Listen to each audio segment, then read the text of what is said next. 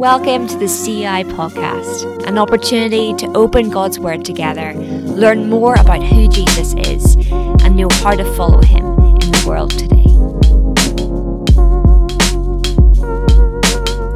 So, hi everyone, welcome back to the CI podcast. Hello, Jim, how are you?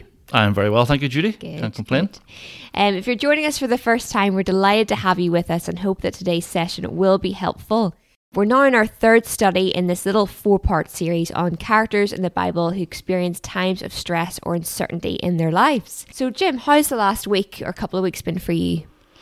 It hasn't been all that different. I mean, it's very stressful trying to get the church back um, into the same physical space. So we're trying to create this blended service where some people are online and other people are physically present and stuff, and, and that's a lot of technology goes wrong. But it's been okay. I mean, the, the last 30 minutes of my life has, has put me into massive depression because when I was driving down here, I was listening to um, Leonard Cohen. Okay. So you have to get me out of a depression. Oh dear, no pressure. Oh, I do but jest. I do but jest. I'm fine. that's good. How's your week good. been? My week's been fine, actually. I've been enjoying the weather. There's now a heat wave in Northern Ireland. Last time we were moaning, well, I was moaning, you weren't, about the rain and the wind, but it's lovely to see the sun out. So happy about that. I've been fine. I'm sorry that you have been in a bit of a. No, I've been fine.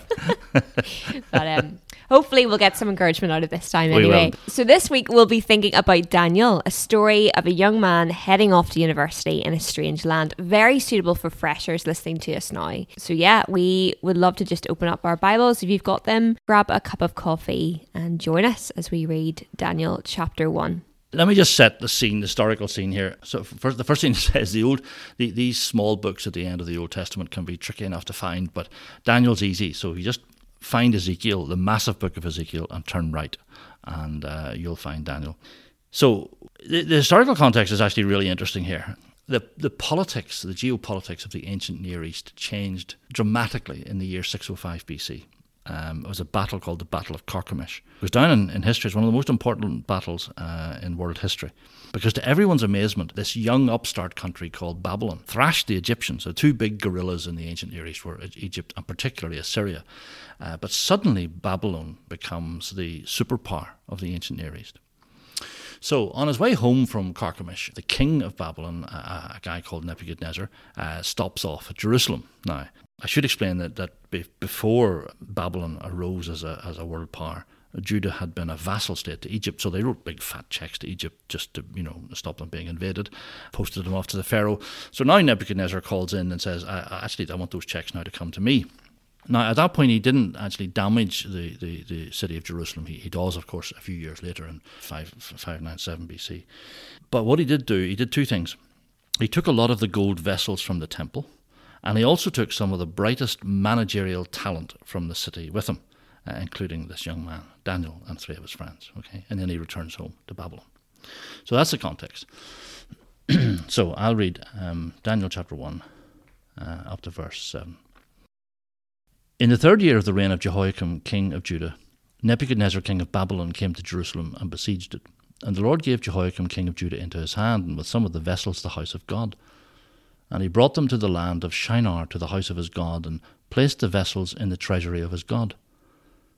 Then the king commanded Ashpenaz, his chief eunuch, to bring some of the people of Israel, both of the royal family and of the nobility, youths without blemish, of good appearance, and skilful in all wisdom, endowed with knowledge, understanding, learning, and competent to stand in the king's palace, and to teach them the literature and language of the Chaldeans. The king assigned them a daily portion of the food that the king ate, and of the wine that he drank. They were to be educated for three years, and at the end of that time they were to stand before the king. Among them were Daniel, Hananiah, Mishael, and Azariah of the tribe of Judah. And the chief of the eunuchs gave them names. Daniel he called Belteshazzar, Hananiah he called Shadrach, Mishael he called Meshach, and Azariah he called Abednego. Verse 8 then. But Daniel was determined not to defile himself by eating the food and wine given to them by the king. He asked the chief of staff for permission not to eat these unacceptable foods. Now God had given the chief of staff both respect and affection for Daniel. But he responded, I am afraid of the Lord the King, who has ordered that you eat this food and wine. If you become pale and thin compared to the other youths your age, I am afraid the king will have me beheaded. Daniel spoke with the attendant who had been appointed by the chief of staff to look after Daniel, Hananiah, Mishael, and Azariah. Please test us for ten days on a diet of vegetables and water, Daniel said. At the end of the ten days, see how we look compared to the other young men who are eating the king's food. Then make your decision in light of what you see. The attendant agreed to Daniel's suggestion and tested them for 10 days. At the end of 10 days, Daniel and his three friends looked healthier and better nourished than the young men who had been eating the food assigned by the king. So after that, the attendant fed them only vegetables instead of the food and wine provided for the others.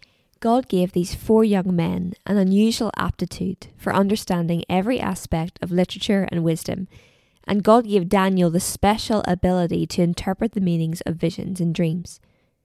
When the training period ordered by the king was completed, the chief of staff brought all the young men to King Nebuchadnezzar. The king talked with them, and no one impressed them as much as Daniel, Hananiah, Mishael, and Azariah. So they entered the royal service. Whenever the king consulted them in any matter requiring wisdom and balanced judgment, he found them ten times more capable than any of the magicians and enchanters in his entire kingdom. Daniel remained in the royal service until the first year of the reign of King Cyrus. Good. I will say there, forgive me if I got any of those names wrong. Oh, you Had did some, very well. Had some fun with them earlier. so, what a passage. How would you describe, Jim, the culture shock that Daniel and his three friends experienced? Mm, I think that's a, a great question because if you want to get into Old Testament books, you have to understand the drama of the, the scene and, and the culture shock that these four young men experienced was unbelievable. I mean, they were probably the age of a typical fresher, perhaps a year or two younger even. So uh, let's just think there were the memories of mum and dad's tears uh, as they said a final farewell, and there's that thousand mile trek from Jerusalem to Babylon. And Jerusalem had been their home. You know, it had it was familiar to them. They they um, they played in the shadows of the temple. Uh, you know, uh, they played tag at the entrance of the Benjamin Gate and peered through the doors of the royal palace.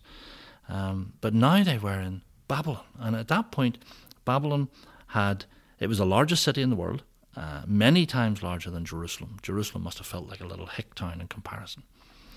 And Babylon had this spectacular entrance. It's the Ishtar Gate, it's called. Um, you can actually go and visit it in the a museum in Berlin. It's covered in ceramic blue tiles, adorned with these giant lions and, and dragons and bulls and Every brick of that gate had Nebuchadnezzar's name inscribed on it. And then they went inside this massive city, and uh, archaeologists will tell us there was this huge, wide avenue running the length of the place, and it was dominated by a big ziggurat, and it was a, a cosmopolitan um, city. it had the famous hanging gardens, you know, you've heard of those. Mm-hmm. So much culture over a thousand temples inside the city and these great winged uh, sphinxes guarding their entrances. So everything was different the language, the smells, the food, the customs, and it was so big.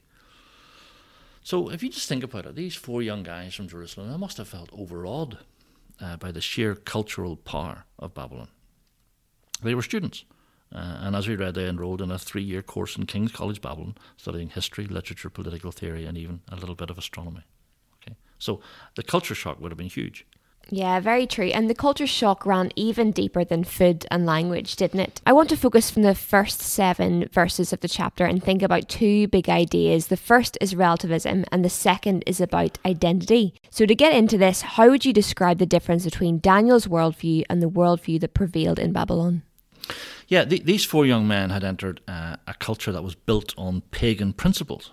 Um, the Babylonians' view of reality, uh, of how things really were, their you know their basic assumptions about humanity and life and God, were completely different from the beliefs that Daniel had learned from men like Jeremiah way back in Jerusalem. And I think that's a brilliant metaphor for um, the culture change that has occurred in Ireland uh, over the past 15 years. Um, so, this ancient story uh, it gives us a real insight into our culture in 2020. Because if you like, we were raised in Jerusalem but now we're living in Babylon or heading for life in Babylon. And by that I mean we were raised in a Christian culture, but that culture has collapsed. We no longer live within the familiar, comforting value system derived from a Christian worldview. Uh, we feel like strangers in a culture that's built on the philosophical foundations of Freud or uh, Foucault. Um, now, think for a moment about, uh, just to convince you of that, like the cultural controversies that stare us uh, in the face from our newspapers today. So think about abortion or reflect on the opinion polls that say a vast number of 18 to 24 year olds in Ireland now see sexual orientation and gender as fluid things. Or think of the relentless drive to push uh, religious belief into the private sphere. Now, behind all those things, uh, those examples, we come across the same underlying worldview. And it's a thing you called relativism. Underneath all those issues are some profound changes in how society thinks about reality and what it means to be human. So I think it's a really the exile is a really helpful metaphor for your generation. You were raised in Jerusalem, but now you're heading for life in Babylon. Can we see any evidence of that gulf in worldviews from the first seven verses? Well, I think verse 2 is fascinating. Um, let me just read it to you again. And the Lord delivered Jehoiakim, king of Judah, into his hand, along with some of the articles from the temple of God. These he carried off to the temple of his God in Babylonia and put them in the treasure house of his God. Now, you might pass over that verse and not think it's very important, but it's hugely important. You see, the pagan cultures of the ancient world had lots of gods.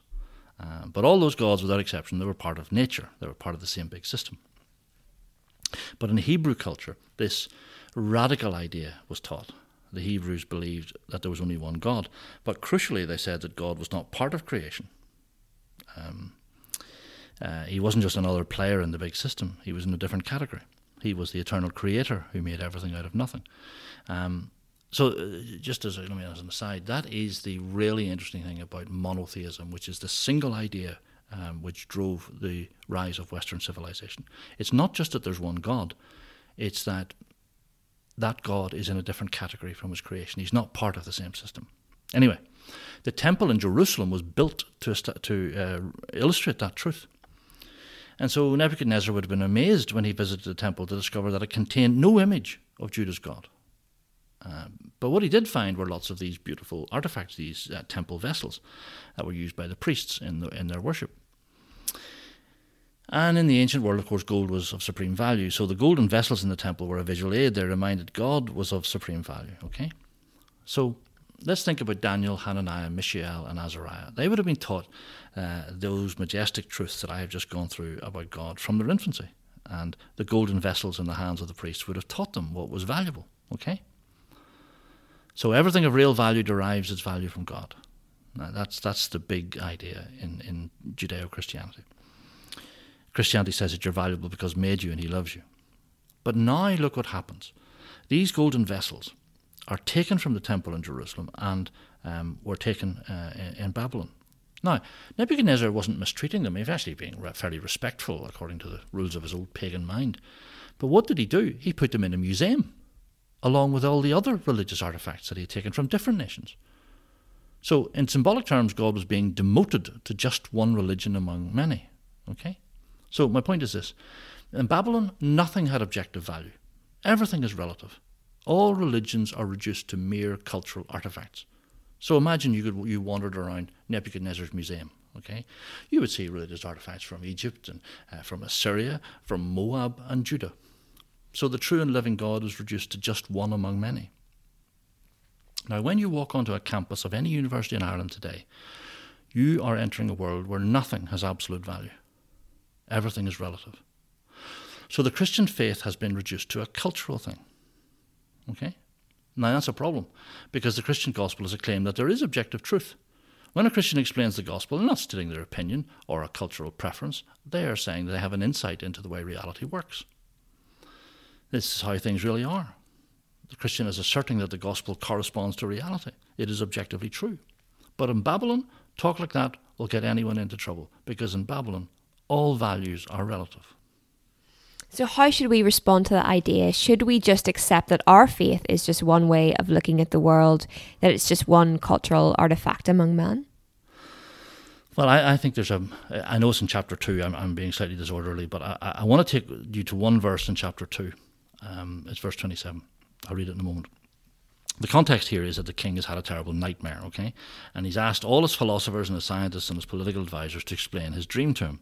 And nobody can do so, so the king decides to execute all of them. the joys of totalitarian dictatorship. Anyway, in desperation, someone suggests that Daniel be brought into the court. And Daniel begins by saying that of himself he couldn't interpret any dream. Nobody can. But now let me read verse 27. No wise man, enchanter, magician, or diviner can explain the king to the king the mystery he has asked about. But there is a God in heaven. And I hope those seven words um, will be imprinted on anyone um, reading and listening to us now. But there is a God in heaven. So Daniel stood there in that court, surrounded by the ruling elite of this pagan culture, and he lifted their eyes away from their tawdry little materialistic, naturalistic system. He lifted their eyes out of their pagan worldview and pointed them to the eternal Creator, the true and living God, who's in a different category from his creation. There is a God in heaven, he said. In other words, he was, he was saying, My religion isn't just one more cultural artifact among many. It isn't just another exhibit in your little museum, Nebuchadnezzar. Okay? Those golden vessels don't help me find my personal truth. My God is the true and living God, the eternal Creator. He's the source of all that's real and valuable. So remember, I said that in Babylon nothing had, a, had objective value. So, as the people of God, as a Christian community, we are called to live on our campuses in such a way that our friends and fellow students see that our faith isn't just a cultural thing. That's the big idea here. So, by valuing what God values, uh, by valuing things like truthfulness and humility and forgiveness, we're saying to those around us, there is a God in heaven. There's a higher throne, uh, we sometimes sing. Well, people start to believe in the reality of that throne when they see us kneeling in obedience before it. They can't see the throne, but they can see us kneeling. In other words, they, they, they see students who think that truthfulness is more valuable than success, mm. that good character is more valuable than physical attractiveness, that purity is more valuable than popularity. And so they will learn what God is really like. Yeah, brilliant. So we thought a bit about the relativizing of our beliefs in culture. I want to think now a bit about identity. In verses 6 and 7, we're told the four guys who were given new names. Um, so the names of Daniel's three friends were Shadrach, Meshach, and Abednego. But those weren't their real names. What was the name change about, do you think? Yes, verses 6 and 7 again are those sorts of verses you might pass over, but they're really, really significant. Verse 6 says, Among those who were chosen were some from Judah Daniel, Hananiah, Mishael, and Azariah. Um, and then he gives them the new names to Daniel, Belteshazzar, and so forth. So the point here is about identity. Because in Babylon, in other words, in the culture that we now have to move into, identity is an invention. Okay? Uh, so, how do I explain that? Well, I sometimes, as you well know, Judy, I have to drive to remote parts of the Republic of Ireland uh, but I have the directional sense of a lemming. So uh, smartphones are great. Uh, I can look at a, a map on the screen and see a little flashing icon which tells me you are here. It locates me within the context of a map. now, that's not a bad way to understand the concept of identity. Your identity, your self understanding, is like a location. Okay? When I think of who I am when I consider my sense of, of, of identity, of self awareness, what I'm really doing is locating myself in a story.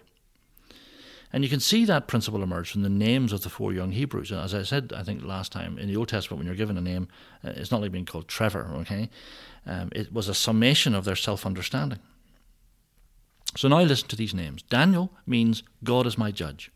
Hananiah means the Lord shows me grace. Mishael means who is like God. In other words, Mishael meant that God is unique, and Azariah means the Lord is my help. So when you put those four names together, you have a pretty good summary of the gospel. Uh, in fact, I, I, once preached a sermon on this. God is my judge, but he shows me grace. God is unique, and he offers me help. Okay. Now, the obvious point here is that these four young Hebrew students located their sense of identity in relation to God and his grand story. So we can imagine God's grand narrative for the universe as a map and stretching from before creation to new creation, the new heaven and, new, and the new earth. And these four guys could see themselves as four little flashing icons in that giant map. And they could say, I am here. And the answer to the question, who am I, is found by location in God's map. Okay? Now, then they come to Babylon and they're given four invented names. The names Belteshazzar, Shadrach, Meshach, and Abednego were names that were derived from the Babylonian idols, from Marduk and the moon god and so forth. Now, that renaming was a cynical piece of cultural assimilation. It was social engineering at its worst.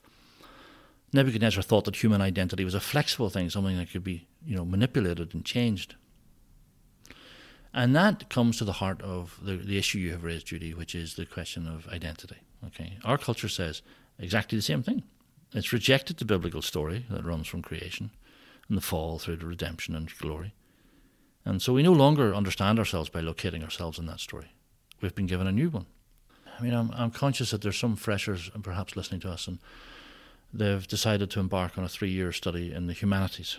And uh, they, they have to be particularly careful, much more careful than those who are studying science.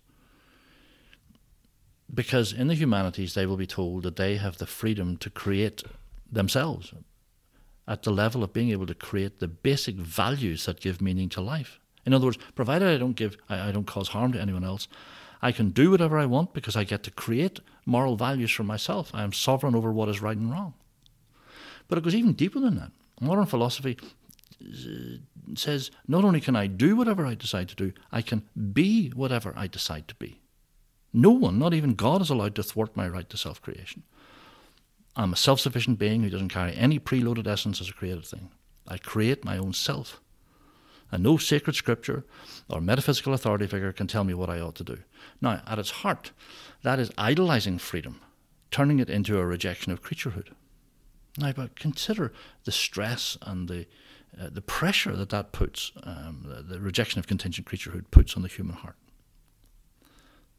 Your generation, Judy, is called to self create, to imagine, and then fashion a self which we present to the world as a piece of performative art.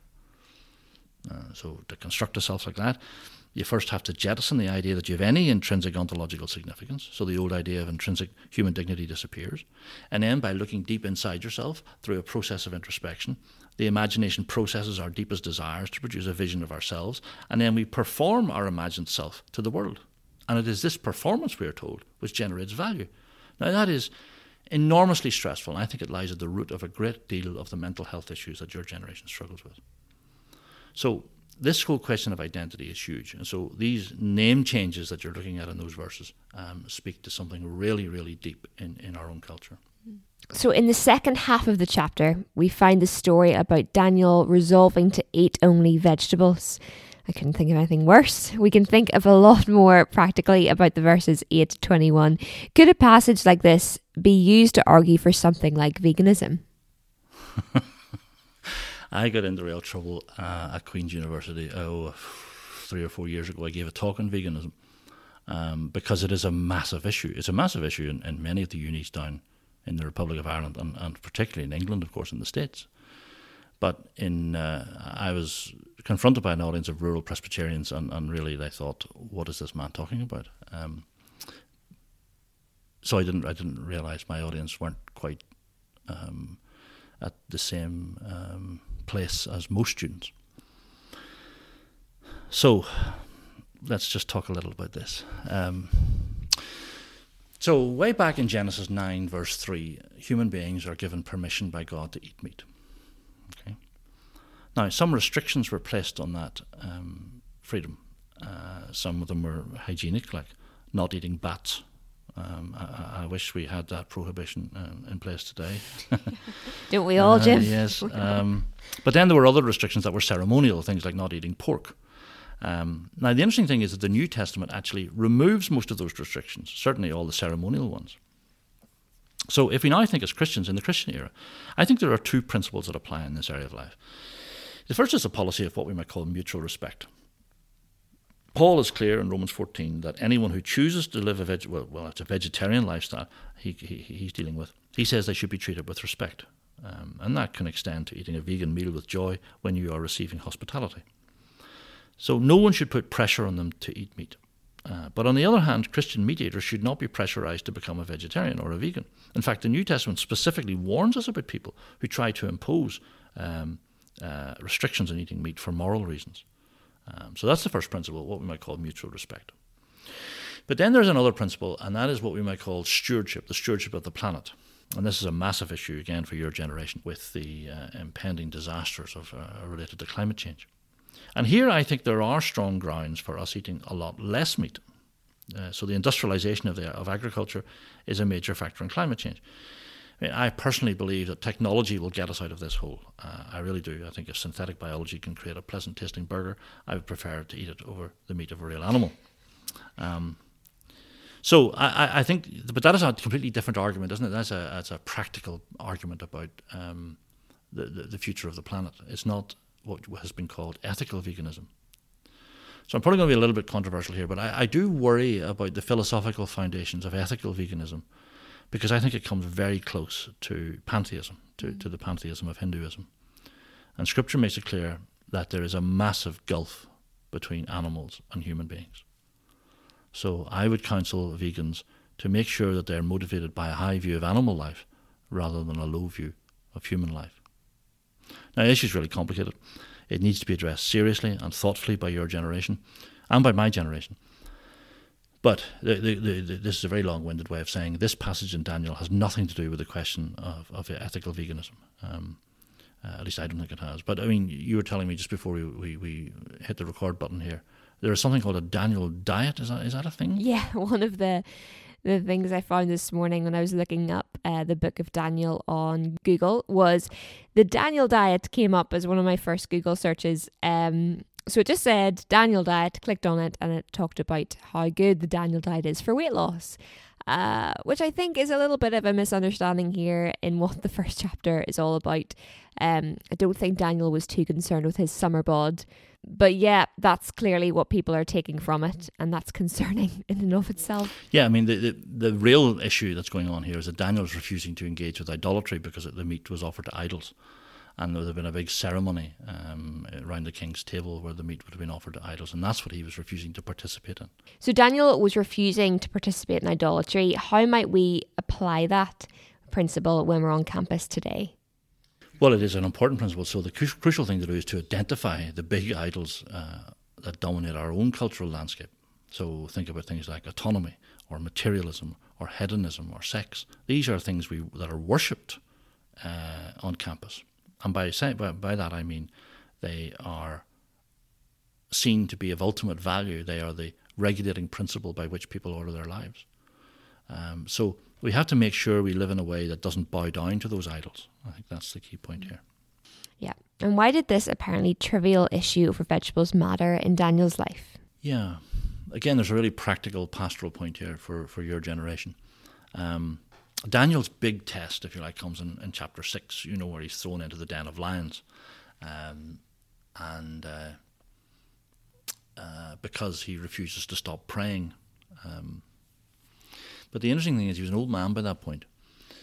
And there are some people, I think, who believe that they can potter along not living a distinctive life. But they say to themselves, if there was a really big test, I would stand for Christ. but that is very unlikely because, in actual fact, the courage to stand for Christ is something that is developed.